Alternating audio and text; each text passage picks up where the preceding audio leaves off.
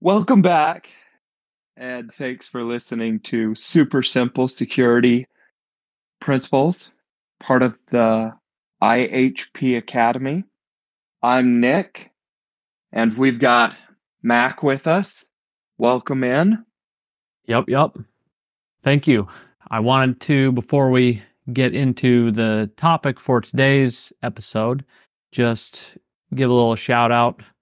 I was very grateful for all the positive feedback from episode 1. The theme of the feedback, I would say, was that the storage unit metaphor really made sense to you. And that was awesome. That was really good to know. We'll definitely keep doing more of that. I love metaphors. They're a favorite way to teach. Yeah, we appreciate the feedback. Thank you guys. So any of that helps us out. Today's episode, we're going to be discussing how hackers guess your password. I'm excited, and Makani, we've got some stuff to cover. There's some ways they do this, right? Yes. So, excellent.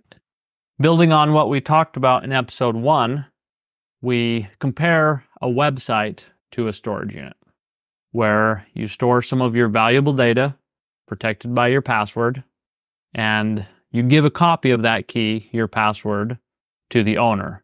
And this is where the trouble starts. We covered all this in episode 1. You can review that if needed.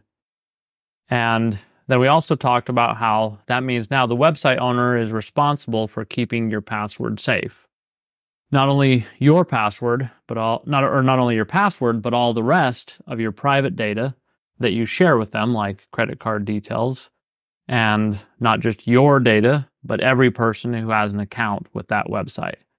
Put all that together, and that is a ton of valuable data all in one spot. Super enticing for these hackers, right? Oh, man. Yep. We're just baiting them to come steal our information. Exactly. It makes it very tough for website owners to protect all that data. Gotcha. But when mass amounts of website data like this get stolen, we call that a data breach. You may have heard about it in the news. They're happening all the time.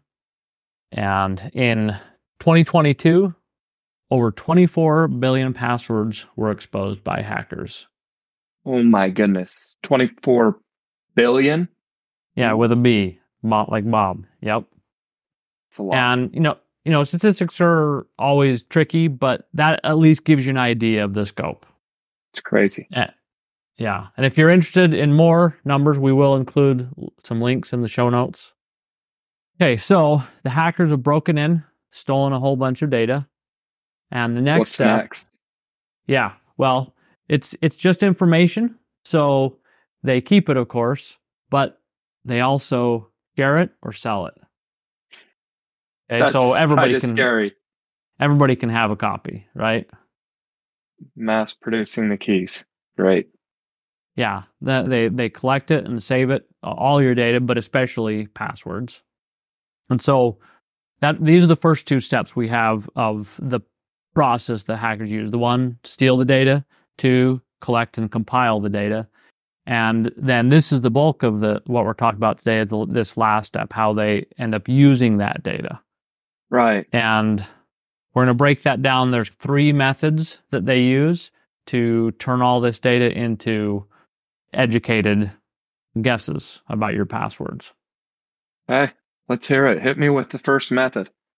Method 1 is analyzing the password habits of each individual. For example, if they see in the password data that they've stolen that your Facebook password is dragon, they're also going to check if your Google password is dragon, and they'll check that same password dragon against any other place that they think you have an account. Very simple, straightforward. Yeah, seems easy enough. Yeah, yep. They're basically going to see if you're reusing passwords. Exactly. Right. Then one step up in complexity, we say maybe they've collected a few of your passwords and you're not using exactly the same password, right? Right. You're being a little bit smarter, but maybe you really like your pet frog, Gerald, And so you're always throwing his name in there somewhere with some other stuff, right. But Gerald's always in there, right? That's still going to give them a big clue and make it a lot easier to guess your other passwords. Then method two is they analyze other personal information. And again, this is on an individual basis. They do it for all the individuals in the data they collect, but per individual. And they take and look not only then at your passwords, but they expand their analysis to your email address and all the other data they've stolen, but also they gather publicly available data and put that together as well, like information from social media. So, you know, our good pet frog Gerald, maybe you posted a story about him. Gotcha. Right? And it's super common for people to include names of pets in their passwords. So even if they haven't stolen any of your other passwords, you know, it's a reasonable thing to start guessing that you might put Gerald in your passwords. Right. Okay. And then method three is instead of doing the analysis at the individual level, they look at general password trends. What are lots and lots of people are doing? And when you've collected billions and billions of passwords, you can learn a lot about the most common things people do. Turns out there's some of the big ones are popular sports teams or celebrities. People like to use those as passwords or just put them in as part of their password. And they might notice that for shopping websites, a lot of people pick passwords that include the word shop. There are trends like that. Really? Yeah. And the point is, you know, these things change over time, but there are a ton of similar words, strategies, patterns that we as humans, compared to computers, for example, use when picking passwords. And because we are picking the passwords and we do these things, it makes the job of hackers to guess our passwords a whole lot easier. Okay, so let me try and recap, if I will. Hackers collect as much data as they can about anyone they can. Then they analyze, starting with password habits for each individual. They're analyzing as well as other personal information. They're also tapping into general password trends. From all the billions of passwords they've collected, they put all that together to build educated guesses with, of course, the help of computers, which is only getting better and better at this because we added the rise of AI to this. So our attackers are extremely sophisticated. Now I care.